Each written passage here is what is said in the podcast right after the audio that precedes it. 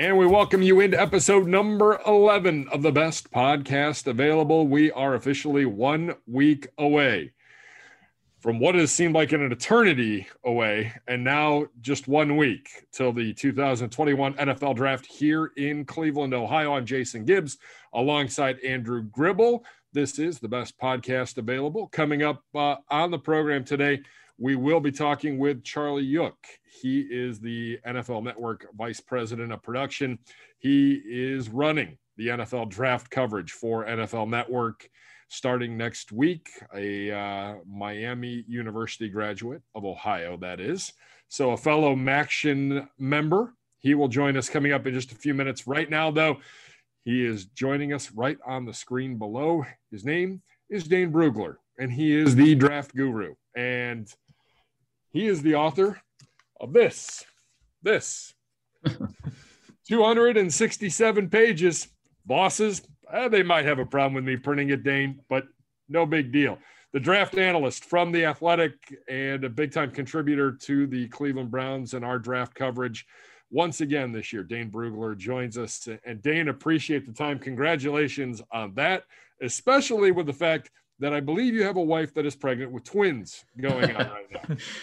I, I, do. A very uh, beautiful and understanding wife uh, who is pregnant with twins. So uh, no, I appreciate it. It's it's awesome to be on with you guys. This is uh, it's been a challenging process. You know, it's just been everything's been different about this this draft year. Uh, you know, just like everything else in the world. So uh, it's been a little different, but I'm very very proud that we've made it up to this point where we're a week out and it's almost here. And pretty soon we'll be talking about the fits and how guys are gonna you know mix in well with uh, each organization, especially the Browns. Uh, but for another week, we get to talk about what, what could be. Yeah, exactly. And, and, there's a lot that could be happening in in the next week. A lot still to be determined. We think we know what's going on at pick one and pick two. After that, buckle up, kids. Yep. It's going to be an interesting one. Your thoughts on how this draft is shaping up one week to go here before the draft? Well, I think you you set it up. I, I think correctly. Uh, we feel pretty confident that Trevor Lawrence will be the pick at number one to the Jaguars, and Zach Wilson will be the pick number two uh, to the Jets, and then that's where the draft starts. And you know the 49ers, Kyle Shanahan, they've been going around the country. Uh, you know, go see Mac Jones at his pro day, his second pro day. Same thing with Justin Fields in Columbus, Trey Lance at Fargo uh, this past week. And I don't think it's a, a case of smoke screens. It's not, you know, I, we, we know what's happening one and two. This is just a case of the 49ers doing their due diligence. And they traded up from 12 to three with a specific quarterback in mind. And now it's just about keeping an open mind, uh, but also doing extra work on all these guys just to make sure they have it down. Who they're taking is who they want. Because um, we have to remember, area scouts have not been on the road uh, in the fall. Uh, you know, without the combine this year, teams haven't had a chance to sit down with these guys and go through the film and put them on the whiteboard just to get a better sense for uh, how they how they think, how they view the field, what what they know, what they don't know. Um, they've had plenty of virtual visits, you know, uh, through Zoom and that type of thing, but we know there's that's not quite the same. And so, a chance to see more eyes on these on these players, these quarterbacks, uh, will help the 49ers make their decision. Playing things very close to the vest. Uh, we're still kind of guessing which quarterback they might prefer uh, number three. But you know, a lot of noise. Uh, most of the buzz out there among NFL teams is Mac Jones, and so uh, right now he seems to be the favorite just by what you know the league tells us. But I, I don't think I'd be surprised if any of those uh, three quarterbacks, Justin Fields, Trey Lance, Mac Jones, if any of those uh, quarterbacks uh, was announced as the pick at number three, w- would not be surprised. With with the time winding down to the drafting, does that does it does it feel like a normal draft still, or does this does the effects of last year will it hang over this draft uh, all the way until it, it, it happens? Yeah, there's definitely been some different uh, parts of this. Not having the combine was obviously a, a huge step missing. Um, you know, we we had the Senior Bowl, which is great. Uh, that was some sense of normalcy. Um, the pro day circuit was, uh, you know, somewhat normal, so that was nice. But not having the combine that was obviously uh, you know a, a, big missing step in what we're usually used to uh, of evaluating these guys.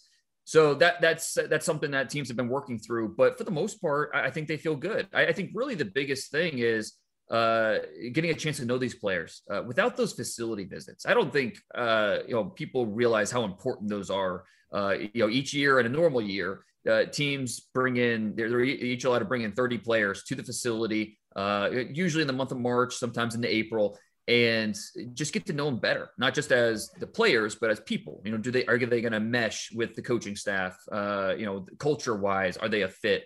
And a lot of times, uh, a player will leave uh, from his visit, and you kind of cross him off the list. He just eh, not exactly a fit, and, and that's okay. Um, but not having those facility visits this year, uh, even pro days. Sometimes you know you would arrive a day early, take a player out for dinner. Can't do that this year. Uh, maybe you could bump into him five minutes after his uh, pro day for a quick chat. And that's it. Uh, for the most part, it's all virtual visits this year, which is certainly different. And so I think getting to know the player uh, is one thing, but getting to know the, the people, each one of these, these guys off the field, that's the biggest uh, you know hurdle this year. That's different than most years, and really why we might see some teams be a little more conservative. Uh, maybe with the you know some guys you know aren't squeaky clean off the field, and so maybe some teams, uh, other teams might not be willing to take a chance on a guy like that, especially early in the draft. They might be willing or might be leaning towards being a little more conservative with a player or person that they have a good feel uh, about uh, who they are and uh, you know how they'd be a fit. So I think that's the biggest difference in, in between normal years and this year is just the limited amount uh, of opportunities to get these guys get to know these guys as people. You know, shifting the focus to the Browns, when you're a team like the Browns that are coming off a playoff year, bringing back a lot of guys, signed a lot of guys in free agency, is it possible still to draft the best player available, or do you, when you look at the board, does it have to be need based when when you're when you're approaching this as the Browns right now? Well, and in the first round, you want to take the best player, um, but when you're picking late first round, that, that kind of it, it, maybe that's a, a, moving target a little bit because you know most in most drafts teams have around 20 first round grades. So once you know when your Browns picking at 26, uh, you know I, I, think generally you look at picks 21 through 40 and say eh, kind of the same, you know, kind of on a similar playing field. Uh, in terms of overall grade, and so you might be willing to, uh, you know, reach a little bit for a need, but for the most part, I, I think you have to really be reactive to how the first 25 picks play out. Um, you know, there's going to be some surprises. We know that there are every single year. And I mean, who knows? Maybe one of those first round grades will fall to you at 26, maybe not. Uh, but you know, I think you'll have plenty of opportunity to possibly trade back. That that's that's something that could happen there at 26. Um, but I think with the way that they address free agency, the way they answered a few of their needs, there's not one position that you point to and say they have to go here in the first round.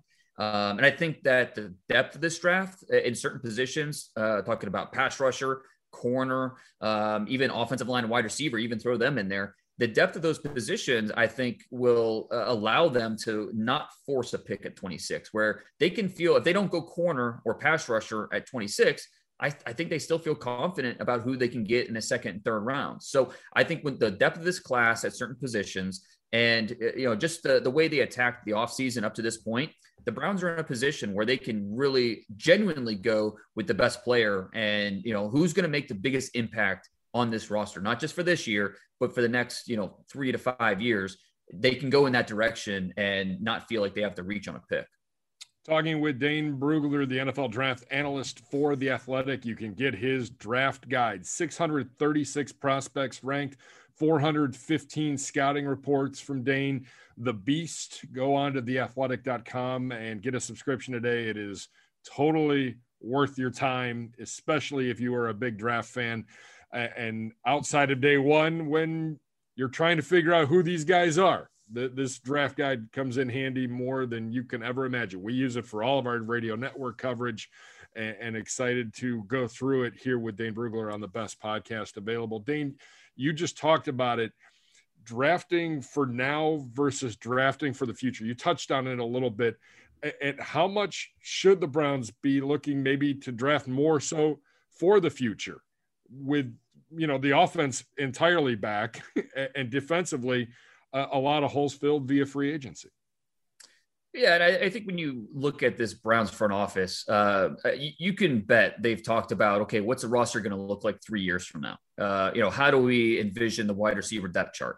How do we think that offensive line is going to look three years from now? Uh, you know, who? You know, every smart organization is doing that because they're planning out. Okay, how you know who do we need to resign? Who needs to be a priority? Um, you know, where can we maybe uh, you know address this need in, a different part of whether it's a draft or signing a guy, develop him, and maybe let a veteran go. Uh, so they're looking at that. Uh, if you're the Browns, you're looking at that long term, and you're saying, okay, well maybe we might have a need at wide receiver uh, when you look three years from now, or maybe uh, you know two years from now.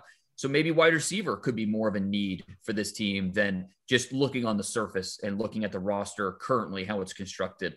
And so would it be a surprise if they went wide receiver in the first two rounds? I, I don't think so. Uh, when you factor in the strength of this draft being wide receivers and some of the talent, if the right wide receiver were to fall to them at 26 or in the second round, uh, you know, you could see them, uh, you know, jumping at that chance and, you know, developing him for a year or two before he's ready to step in as a starter. And I, I think you know, especially you know Browns fans, you know, they used to having a top ten to twelve pick uh, in most years, and so with those picks, you want an impact guy. You want a guy that's going to come in from day one and you know be that Jedrick Wills that makes an impact that influences uh, you know your your team and the scoreboard.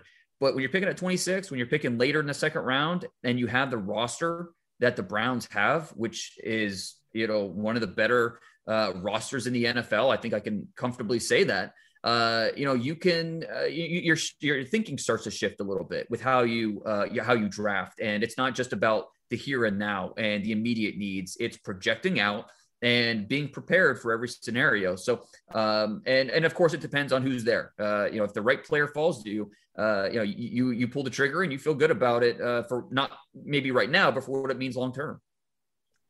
Dane, uh, before we get into your seven round mock with the Browns, I'll just ask you a philosophical question. The Browns, as you talked about, a deep roster.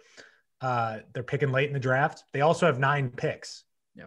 They don't know necessarily have nine spots on the roster. What what what do you what do you typically see teams in this situation do if they have more picks than roster spots? And what are some options for, for the Browns and, and how to use these picks?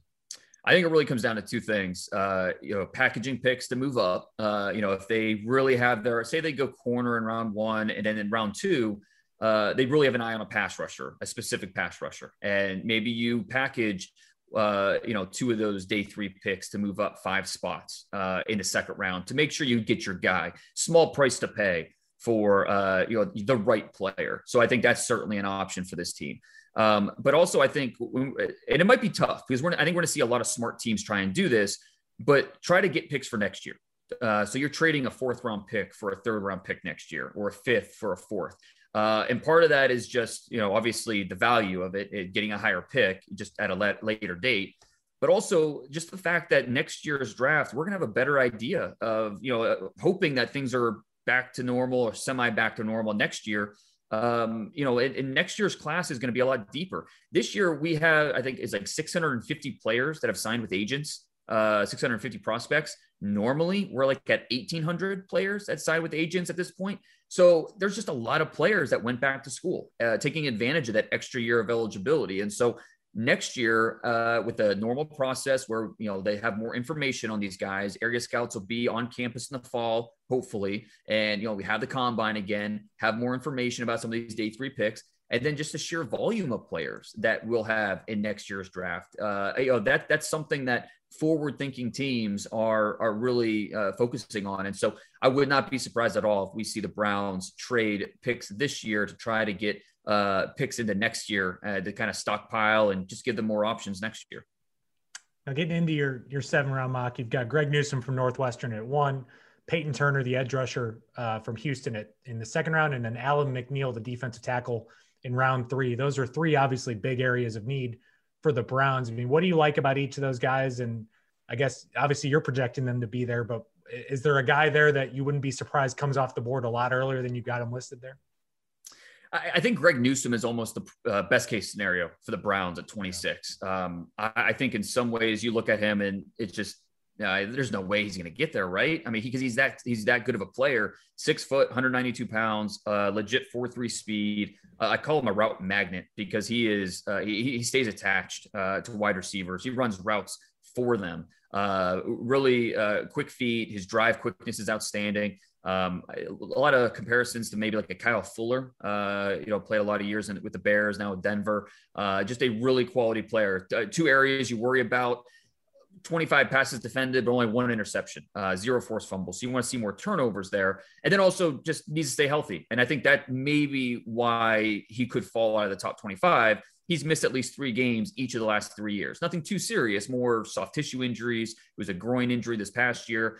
Uh, but still, a reason, you know, cause for concern, especially for, you know, a, a team like the Browns. They know all about that. Denzel Ward missing a little bit of time here and there. It's just, it's one of those positions where uh, Bigger's a little bit better just because it's, you know, in terms of coverage and, and surface area, but uh, holding up physically, uh, being a durable player is so important. And so because of that, maybe uh, he could slip a little bit. And if he does, uh, you know, I, I, think the Browns, uh, that, that, value might be too good to pass up there at 26. Um, at pass rusher, with Peyton Turner, this is a, a pass rush group that's, that's really interesting because we're missing those top guys in the top 10 but in the teens, in the late first round, that's where we're going to see these pass rushers come off the board. I'm sure there's going to be several pass rushers the Browns will consider at 26, whether that's uh, you know a Jayson Oweh or if Azeez Ojulari gets to 26. That to me, that that's a no brainer. Uh, you know, we'll see if he gets that far. But if they don't go pass rusher in the first round and they wait until the second round, then I, I think you're maybe you're hope you're hoping for like a Carlos Basham. You're hoping for uh, a Peyton Turner, and that that's where I had him going in the mock six five and a half, almost 270 pounds, super long player, over 35 inch arms. Uh, what I loved about his film is the cranked up motor, and this guy does not quit. He's making plays uh, from the backside. He's making plays down the field that eh, defensive ends have no business making, but by sheer uh, effort and just the nonstop motor, he's making some of those plays. Um, he's a little high cut, and so you know you, you see that with some of his movements. But when you have that length, and I think he can be coached up, uh, there's a lot to like about uh, you know what he's going to bring to your roster as a sub package player as a rookie, and then you know hopefully by year two he's pushing for starter reps. And then Alim McNeill, um, I think he checks a lot of boxes with what the, the Browns could be looking for at defensive tackle. It's not a great defensive tackle here. Uh, if you're going to rank the positions, defensive tackle is probably at the bottom, uh, just in terms of overall talent, in terms of depth. Uh, but once you get to that third round, there are some interesting options. The USC defensive tackles, uh, Milton Williams at Louisiana Tech, uh, and uh, Lee McNeill out of NC State, 6'2, 317 pounds, a high school linebacker uh, who moved to the defensive line at NC State. He's still learning the position a little bit. He was a nose tackle for the Wolfpack. And but he's not just a, a, block eater, a guy that's going to occupy doubles and uh, open up things for everybody else. He has athleticism for a guy that's 320 pounds he ran a sub five second uh, 40 yard dash. He, uh, you know, good jumps, good uh, three cone, strong as an ox. Uh, there's a lot to like about McNeill, uh, not just what he is now, but his upside as well. He's only 20 years old. Reminds me a lot of uh, Javon Hargrave when he was coming out of South Carolina State, uh, what, four or five years ago. Steelers drafted him in the third round, and uh, now he's with the Eagles. But just a really quality player who's going to be part of a rotation and then uh, has a chance to be an impact starter for you. Talking with Dane Brugler, draft analyst for The Athletic, and you'll see him a lot and hear him a lot in the coming days here on the Cleveland Browns various platforms uh, as he helps us out with our draft coverage once again here in 2021. Kind enough to give us a few minutes here today on the best podcast available. I, I want to go back to Edge and, and Ojulari from Georgia, obviously, is a guy that I know that you've had your eye on the the question is scheme does it matter? Does it not matter? Three four four three depending on, on what type of scheme that they played i mean does that factor in to whether or not he's a fit here or not or do you overlook that and just look strictly at the talent? And I think uh, just looking at the raw, you know, height weight, you think, okay, well, he's a three four only, play him in space but you know he has 34 and a half inch arms. So he is the he has the length of a player that's six five but he has the benefit of being six two. So he can use that leverage. He can dip around the corner. Um, it's almost the ideal body type really when you think about it. Um, you know 250 pounds doesn't have the ideal uh, you know weight but he's instinctive. Um, you know i think he he can play the run he can play the pass. I think he can play in a 4 3 just fine uh, and, and, be a productive guy. I think you could be creative with him too. You can drop him off the line of scrimmage. Uh, you can move him around. Uh, you know, whether you, you, can stunt and twist and do these different things with him, or just let him pin his ears back and go. And he's going to uh, challenge the corner and, and, force tackles to be on their toes. So, uh, you know, I think there's a lot you could do with Ojulari. And if he's there at 26, I, I, I would jump at the chance to add him uh, to my, uh, you know, pass rush rotation. And then, you know, I think he, he'd be a guy that's going to compete for starting reps. Um, but, you know, there's a couple pass rushers in this class that are kind of like that. I mean, Jayson Oweh is a little bit like that. Uh, Joe Tryon from Washington is a really interesting name that I don't think gets talked about a ton, but he could be in the mix there at 26. Uh, he's an opt out this past year, 6'5, 260. It looks like an action figure. I mean, he the way he's built, it's just really impressive. Uh, it's kind of how you draw it up. He's got long arms, 34 inch arms, big hands. Uh, the athletic testing is outstanding. Production wise, not going to blow you away. Nine sacks in his career, but again, he was an opt out, so we're missing a year of development uh, there for him. Led the team in sacks in 2019. Uh, there's just a lot you can do with a guy like Joe Tryon. And once you get to that later portion of the, of the first round, you know, you get different. You talk to people around the league, and it's not, it's it's nothing close to a set rankings of how these pass rushers are viewed. Some, you know, Jaelan Phillips out of Miami, not on some boards because of the injury history. Uh, you know, Gregory Rousseau uh, out of Miami, really liked by some teams and not even in consideration in the first round for some other teams. Uh, Jayson Oweh out of Penn State, who uh, is the freakiest of the freaks uh, when you talk about the natural athleticism for a guy that's 6'5, uh, 260, but zero sacks. That's that's a number that stands out more than any other for some teams. And you know, they question, okay, he's not the most instinctive player. Can we coach that, or is that more of he just is what he is? There's debate about Jayson Oweh. So no consensus on the order of these pass rushers. Uh, you know how early they should go. Uh, you know what how many should go in the first round. Uh, it's a really interesting group of flawed but skilled uh, pass rushers this year. At the corner position, we all we know about Greg Newsome, but is there a guy?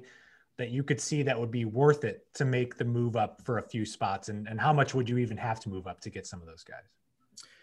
Yeah, Patrick Surtain and Jaycee Horn, we expect to be the first two corners uh, drafted. I mean, there's a good chance uh, that Surtain could be the first defensive player drafted, period. Uh, you know, looking at 10 and the Cowboys, uh, you know, maybe 11 to the Giants, um, 13 to the Chargers, 12 the Eagles.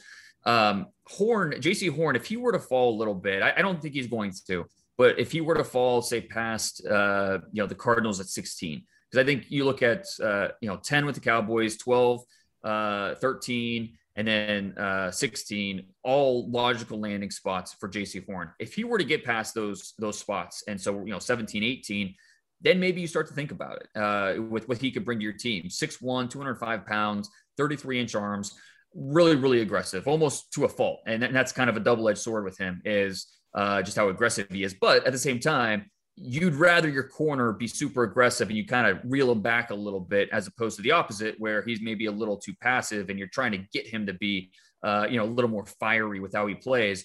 So with Jaycee Horn, the other thing I really like about him is you know talk to the South Carolina coaches and they tell you the moment he stepped on the campus as a true freshman, he was part of the culture change. Uh, not even part of it. He was leading the culture change uh, as just a natural leader, um, a guy that is not as brash as his dad. He's not going to pull a, a, a, cell phone out of a sock anytime soon.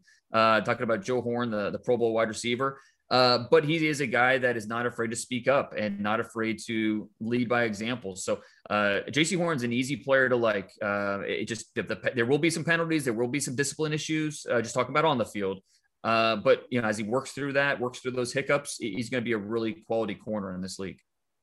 Then I'll shift the focus. You mentioned wide receivers, and uh, this has become maybe slightly more possible in the last couple weeks. But is there an offensive player you could see the Browns using a first round pick on? And is there someone you would jump at if they got to that point? Yeah, I, I, think it just it probably depends. Let's let's just say none of those top three receivers, Ja'Marr Chase, the two Alabama receivers uh, with uh, Jaylen Waddle and DeVonta Smith. Let's say none of those three were to fall, uh, which you know seems far fetched that they would. So none of those three receivers fall. is there another receiver that is at least in the conversation for the Browns if maybe their defensive board gets wiped out? Um, you know, I'm sure that they're sitting at 26. They've got a list of five to seven names of guys they really want to see there at 26 let's say, you know, Greg Newsome and whichever pass rushers they value highly off the board at that point. But is there a wide receiver that they view as a first round player, that fourth receiver off the board who could be worth it to them? Uh, that, that's kind of the question. And, and that's where, you know, similar to the pass rushers, you talk to different teams, you get different opinions on who's who, four, five, six, seven. Uh, the rankings of the wide receivers this year. Kadarius Toney out of Florida, six foot, 193 pounds. Uh, just a, he's like a magician out there with some of these plays that he's uh, making guys miss uh, creating after the catch, just a fun player, uh, more gadget than polish as a route runner, but still a guy that you can, you know, work into uh, your offense and he's going to create big plays for you. Uh, another guy that's kind of similar, but a little more, little more polished is Elijah Moore out of Ole Miss, five, nine and a half, 180 pounds. Speed is, is the big thing with him. Uh, legit four, three athlete. Uh, in Lane Kiffin's offense, they force fed him the ball and he responded in a big way 10.8 catches per game, led the FBS last year. Um, there's a lot to like about him as a quick hitting underneath player, but he also showed that he can win deep, track the ball, sluggos, vertical routes. He can do those things as well. So Elijah Moore would be awfully enticing. Uh, and then Rashod Bateman, a different type of receiver. He's more of your savvy, uh, you know, be able to use footwork at the stem, uh, leverage coverage with, uh, you know, the, the, way he uses the body, uh, the the, the uh, route manipulation. So with Bateman, it's just a different style of receiver who could come in and, and compete for playing time pretty early in his career because he is an NFL ready player. But I think the argument to that is you look at the wide receiver group and it stretches second, third, fourth round. It's a deep group. So if they were to go wide receiver, I think it would be a surprise if it happened in round one, just because of some of the defensive players that should be there, but also because it's a position that they can get really good value, uh, you know, in, in a second, third, fourth, uh, even into day three. I think there's good value at that point. Talking with Dane Brugler, NFL draft analyst for The Athletic. Make sure you subscribe today to The Athletic. Uh, go to theathletic.com, get his draft guide, 267 pages, The Beast, that is out now, one week from now, the 2021 NFL draft. I want to double back real quick on the defensive side. Uh, linebackers, Zaven Collins, uh, a guy that all of a sudden is rocketing up the boards in, in Jamin Davis from Kentucky. Uh, those two players, I know Zaven Collins was mocked to the Browns for by a number of people for a few months, and that's kind of cooled off a little bit, but still some talented linebackers here. Yeah, and I mean, I'll, be honest, I kind of like what they have going at linebacker right now in the current depth chart. I don't know that they they need to add another body uh, to that linebacker room, at least in the first uh, first round or first few rounds. But the, there will be talent there, uh, and we'll have to see which linebackers fall to 26 uh, you know, there's a good chance we see Micah Parsons, Zaven Collins, Jeremiah Owusu-Koramoah off the board at that point. Jamin Davis is an interesting name uh, at a Kentucky, six three and a half, 235 pounds. Uh, one year starter, but he was really good in that one year uh, for Kentucky this past season, averaged over 10 tackles per game, uh, had three interceptions. One, he returned back for a pick six against Tennessee, which really showed off his athleticism. Uh, and then he reminded people of that at his pro day, running a 4.47 in the 40 yard dash, 42 inch vert, 11 broad, just really explosive, especially for a guy that size, 33 inch arms. Can he be that Darius Leonard, that Zach Cunningham? I, I, he's got the potential to be that guy. Um, so it, it, it's a guy you think about. It's a guy that should be in the conversation. But like I said, I don't I don't know that when you look at uh, the, the linebackers they have on the roster, if they're not if they're looking at that and say, you know, we're we're in uh, you know our base defense is you know we're a lot of a lot of nickel, a lot of dime. Uh, you know how many linebackers we're gonna have on the field anyways. We only need you know maybe two that we feel great about. So I don't know that they need to go linebacker early, uh, even though there will be some talent there for them to consider. All right, two real quick questions for you. Rapid fire: Ja'Marr Chase or Kyle Pitts? Kyle Pitts. Uh, they're two different positions. Uh, Kyle Pitts is a tight end. I, I wholeheartedly believe that, but uh, he's just different. He's a unicorn. He's a special player. Uh, he's going to give the Falcons a tough decision to make at number four if they take the quarterback for the long term or they take the best non-quarterback in the draft, uh, which is Kyle Pitts, in my opinion, at number four. Is there a Dane Brugler bold prediction for this draft? One week out. Um, well, okay, we're gonna see quarter. I mean, this draft is gonna be all about the quarterbacks, right? So uh, we're gonna there's a chance we're gonna see quarterbacks one, two, three, four, which has never happened before. There's a quarter or a chance we're gonna see five quarterbacks going to the top ten, which has never happened before. Um, but I'm also going to say that that's going to keep going. We're not done there. We're going to see seven, at least seven quarterbacks drafted in the first two rounds, which has never happened before. So with those five quarterbacks likely in the top 10, and then you factor in uh, a Davis Mills, uh, a Kellen Mond, maybe a Kyle Trask, that would be eight right there. And we've never had more than six quarterbacks go in the first two rounds. So uh, quarterback uh, going to break uh, all, all types of records this year. Just that's fine. We have a quarterback. Just let keep pushing that talent back to us. There you Everybody go. Everybody keep hopping on the quarterback train. Dane Brugler, appreciate your time. All, the best, and we look forward to talking with you a lot more here in the coming days. Look forward to your draft coverage on the Athletic. I know you're going to be doing pick by pick analysis as things come down and, doing a few more things at uh, on the Athletic. Uh, all draft weekend, in addition to hopping on a few of our shows here and there and doing some stuff with us as well. Appreciate the time. Make sure you get uh, the copy of his draft guide, The Beast. Go on to theathletic.com and subscribe today. Dane, appreciate the time. For more on the 2021 NFL draft earlier in the week, Gribble and I had a chance to sit down with NFL Network Vice President of Production, Charlie Yook, a Ohioan via college, at least, but uh, getting ready for his seventh NFL draft and being in the lead chair of the NFL Network's draft coverage. Have a watch and have a listen. And here on the best podcast available, Jason Gibbs, Andrew Gribble, Bowling Green alum, Ohio University alum, and now we're joined by a Miami Redhawk. We're willing to look the other way because he's pretty big time at the NFL Network. Charlie Yook, Vice President of Production for NFL Network, and the man that will be bringing you the 2021 NFL Draft from the CLE in just days from now joins us. And Charlie, appreciate a few minutes of your time and glad to have a. Uh, I, I know you weren't born and raised in Ohio, but you went to school here, so that does make you an honorary Ohio, and we're happy to have you on board here today. Appreciate it, appreciate it, guys. Uh, looking forward to the draft in Cleveland. Uh, it's here shortly in 14 days.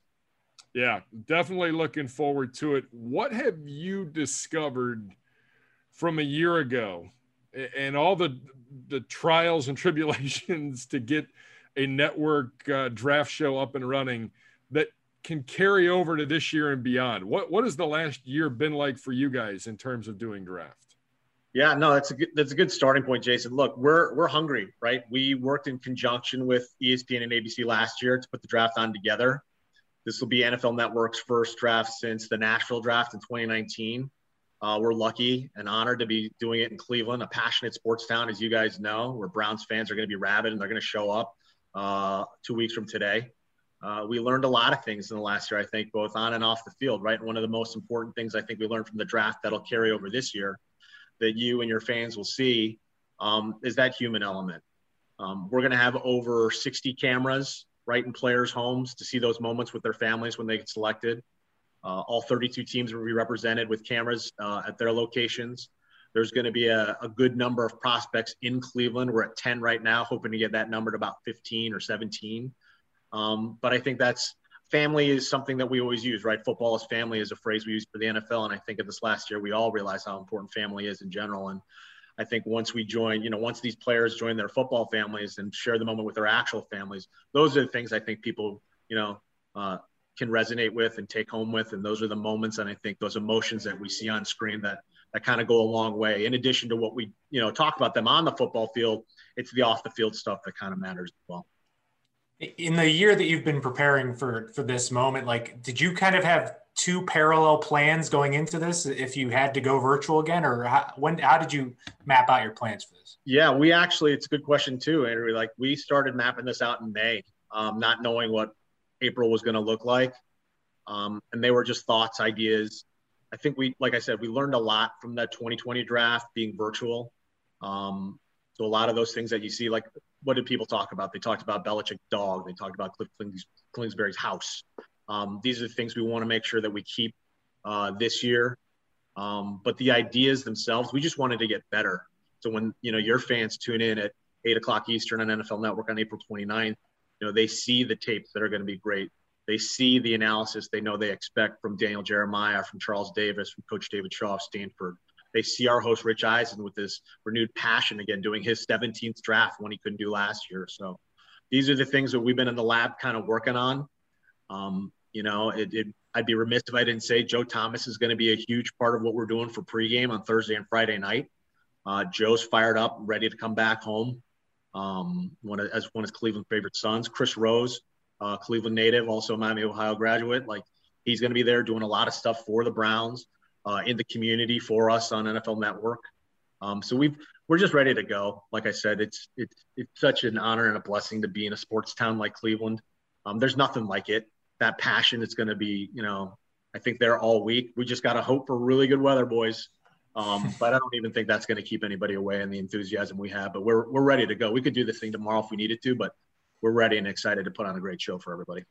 So, at what point, as you get ready for this draft, and you you've been putting these together since 2014 and even earlier than that, I know that you've had a, a, a role in it, but in your current role, really since 2014, when do things really start getting serious in terms of putting together everything that you're going to need for, I don't know, countless hundreds of players, bios, and yet keeping it informative and entertaining?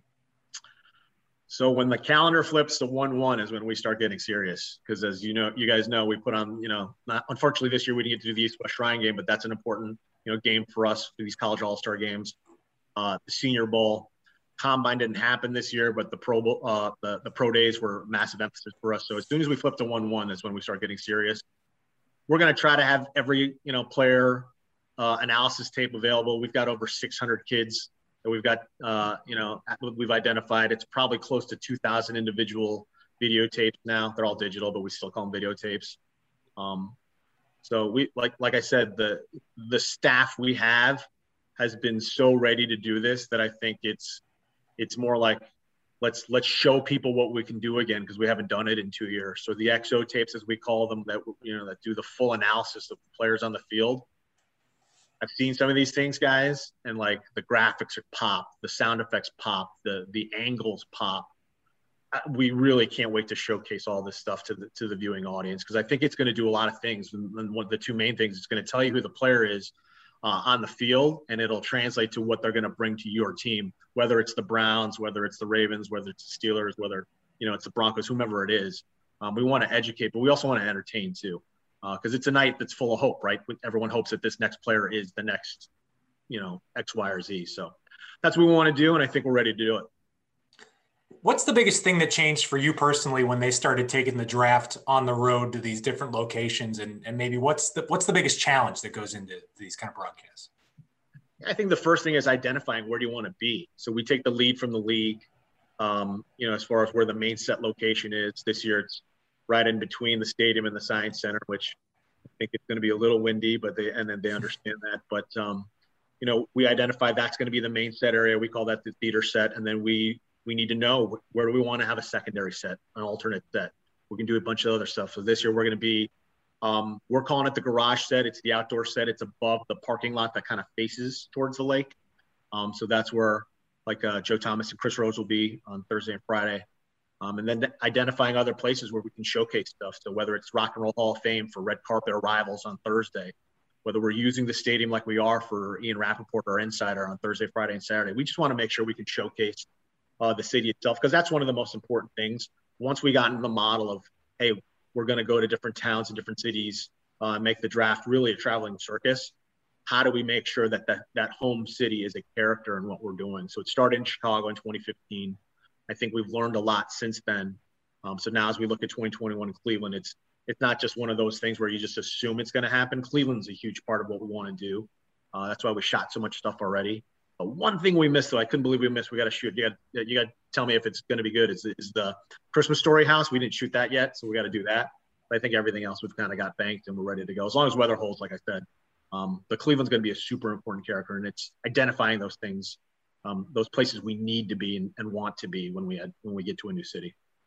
I, I got to ask, when you look back at last year, I imagine you were pretty close to done in the planning process for Vegas when when the planning had to go. And is that something you can pick up again when you guys go to when the league goes to Vegas uh, in a couple years, or you start fresh when you do? No, that? that's the good thing is a lot of our plans should remain the same. So, um, but as you guys know, that that's just the framework. Everything internally, that's that's what's going to separate what we do and what anyone else does, and that's what we take great pride in. And that our analysts, our hosts, our producers, our researchers, everybody from top to bottom, Um, this is a passion project for them. You know, you only get so many moments, right, in general, to showcase what you can do and opportunity when this comes like this. We want to take advantage of it. So with Vegas, once Cleveland's done, by by no means are we looking past Cleveland right now, but at least it'll be a little easier knowing where we're going to be in Vegas. Open invitation for you guys to come out to Vegas uh, in 2022. Uh, but um, yeah, th- those plans will be a little easier as we move ahead. Uh, you know, Kansas City's a site for 2023 and 2024 is open right now, but uh, Kansas City's going to get a little more probably eyeballs on it just because we haven't looked at it yet. But um, Vegas, we're, we're in a pretty comfortable spot knowing that uh, there are certain locations identified. You'll see it on the strip and everything else for those of that, that are familiar with Vegas. So, but you know, our focus solely remains right now on Cleveland. We want to make sure we bring the best show, not just in, on site, but for for the viewers as well. NFL Network Vice President of Production Charlie Yook joins us here on the best podcast available with Gibbs and Gribs. Night two, night three, or day three, I should say. You know, so much made of day one and everything that goes into that. And, you know, most fans, they'll know those names. Night two, day three, a little bit different. How do you go about figuring out, and again, making it entertaining? and just for the casual fan to want to watch those two days of the draft, which uh, for Browns fans, night two is going to be pretty important, I think, this year. Yeah, look, it's uh, what we got to do is be able to tell stories, and we got to draw emotion. And how do you do that? And the way we think about that first is it's the crop of players will always decide how the narrative goes. If the players aren't resonating, we can't help that. But where we can help that is with our announcers. So on Friday night when the ball tips at seven o'clock Eastern on that April 30th on NFL Network, you're going to see Rich Eisen. You're going to see Daniel Jeremiah. You're going to see Charles Davis. You're going to see Joel Klatt. You'll see Chris Rose. You'll see Peter Schrager. You'll see Ian Rapoport. You'll see Melissa Stark. I mean, it's an army of people that have been preparing since, like I said, last May that are ready to put on a great show. Um, and we've got every angle covered. You know, Rich is the utmost host. Uh, Daniel is as prepared as any draft analyst there's out there. Charles Davis does NFL games all year long, and Joel is the lead college football guy for Fox. So we've got that perfect harmony, I think, of every base covered. Ian, you know, has is going to break news at some point. Um, we're going to go to him. Melissa will handle the interviews on stage, and for a little bit, you know, of, of, of, a different kind of view of it, we've got Chris Rose with Peter Schrager from everyone's familiar with Good Morning Football. You know, he's clued into all 32 teams as well. So we think we got a bite of every apple here to make Friday interesting. And then Saturday on May 1st, when it goes from 12 to 7 on NFL Network, yeah, look, it's it's easy for the casual fan to be like, it's kind of boring what's going on. But y- you guys know, everyone points to Tom Brady on, on pick 199. Everyone points to all these guys. You're to find Hall of Famers and players who make a, you know, a contribution on this day. So it's incumbent upon us to tell the viewer, why is this pick important? Frame those things with research, analysis, tapes. Um, and present the best announcers that we can. And that day, again, we've got Rich Eisen, Daniel Jeremiah, Charles Davis, Peter Schrager. Um, I'll take that group to war anywhere. Um, and we've got a lot of good things planned for Saturday specifically as well. You know, Run Rich Run, which has been a huge initiative for St. Jude, which is a great cause that typically runs during combine. That'll air uh, day three on NFL Network. Um, there is a special Hall of Fame show I know that's uh, you know Hall of Fame near and dear to the state of Ohio that we're going to be pushing to that airs later that night as well, immediately following the draft. Um, and America's favorite segment on day three on NFL Network is back, which is Stump the Truck, where we have our guys kind of ask the, the, the wonderful tape team we got, do you have this video of this random player? And it's either yes or no. And for some reason, it's always kind of trended on Twitter. That's our goal again, and it, it provides a little bit of break of just like pick, pick, pick, pick, pick. Which again, those are important, those recaps, but we want to have a little fun too. What's the one or couple aspects of the draft coverage that may go unnoticed that by the casual fan that is for your source of pride, like something you guys put so much work into to just even make happen for the broadcast? Yeah, I think it's the work the men and women do behind the scenes, right? The the announcers are the famous people, but we've got, like I said, there's a there's it's a small army of people that are making all these tapes. It's five folks in LA, it's two folks in NFL films that are putting everything together and it's not like this this assembly line of people like dozens and dozens of people. Honestly it's like a handful of folks that put everything together and those are the ones you know they're the ones who are putting in the effort here. And and i would say this too our announcers the people don't see that. They just assume they roll the ball out right? Roll in there at seven o'clock and they're on the air. That's not the case either. Like we've got guys grinding tape watching, you know, every night, making their notes, working on talking to each other, talking to the clubs. Those guys are all as connected to all 32 teams as anyone else is. Um, that, but the, the fact of the matter is they're putting in the time and the effort to do this. So that's what I think that I think people may take for granted when they just turn on the remote. They just assume things just happen. This is not a hyperbole. This has been happening since May 2020.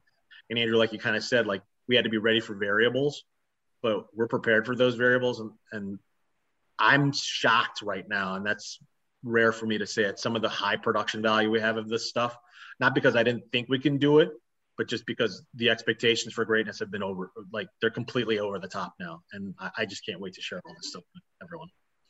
How have you seen Daniel Jeremiah grow? I mean, he he was essentially the number two to Mayock, and then and then Mike goes and becomes the GM uh, out in at the time LA, now Las Vegas. But here's a guy that really has found his niche, and from on our end, I know we love to talk to him. Uh, he breaks it down as well as anybody. How have you seen? How fun is it to see some of these guys really kind of develop as you go? Yeah, I think it's. It, I'm never going to be a head football coach, but it's kind of identifying, knowing that hey, your quarterback here is going to be the starter at some point, and he handled it with professionalism. He handled it with work ethic. Um, I think there were always rumors, right, that at some point Mike could get a job. Listen, there are always rumors right now with Daniel, like he's been pegged sometime, but we we we identified it pretty early on, so we made sure, hey, let's give him the opportunity to showcase his skill set uh, on a stage that's worth it. And when, when we made the decision to kind of move him to that main set in, in Philadelphia in 2017, that kind of shifted the narrative. Uh, so by the time that Mike did leave, uh, when he was ready to take the, the number one reps, it wasn't going to be foreign to him.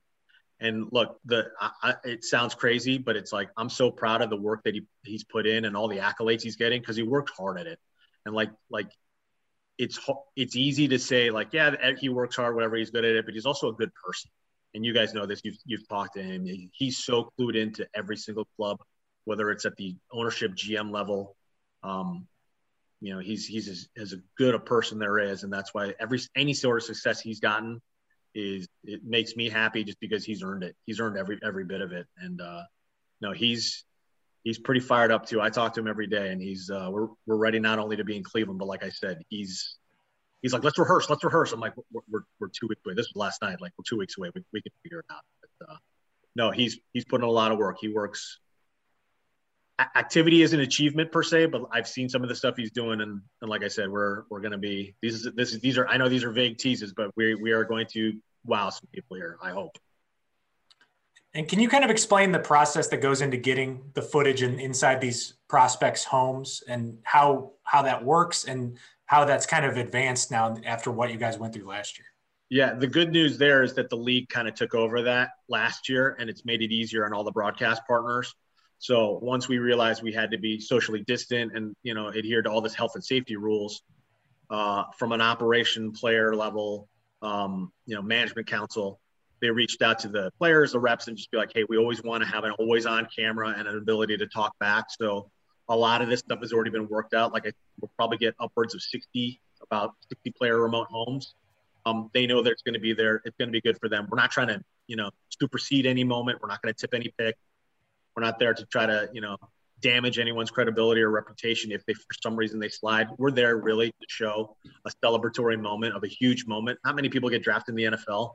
Uh, we want to share that moment with that, not only that player, their family, that fan base, um, so it's worked out pretty well. The technical part of it, man, there's so many more people smarter than me that know how to figure that stuff out from like two different iPhones or two different smaller cameras, but it works. Uh, and I think, unless you guys are telling me, I think that's a very enjoyable part of the broadcast for a lot of viewers, just seeing those emotional moments with their families going to, you know, the Browns.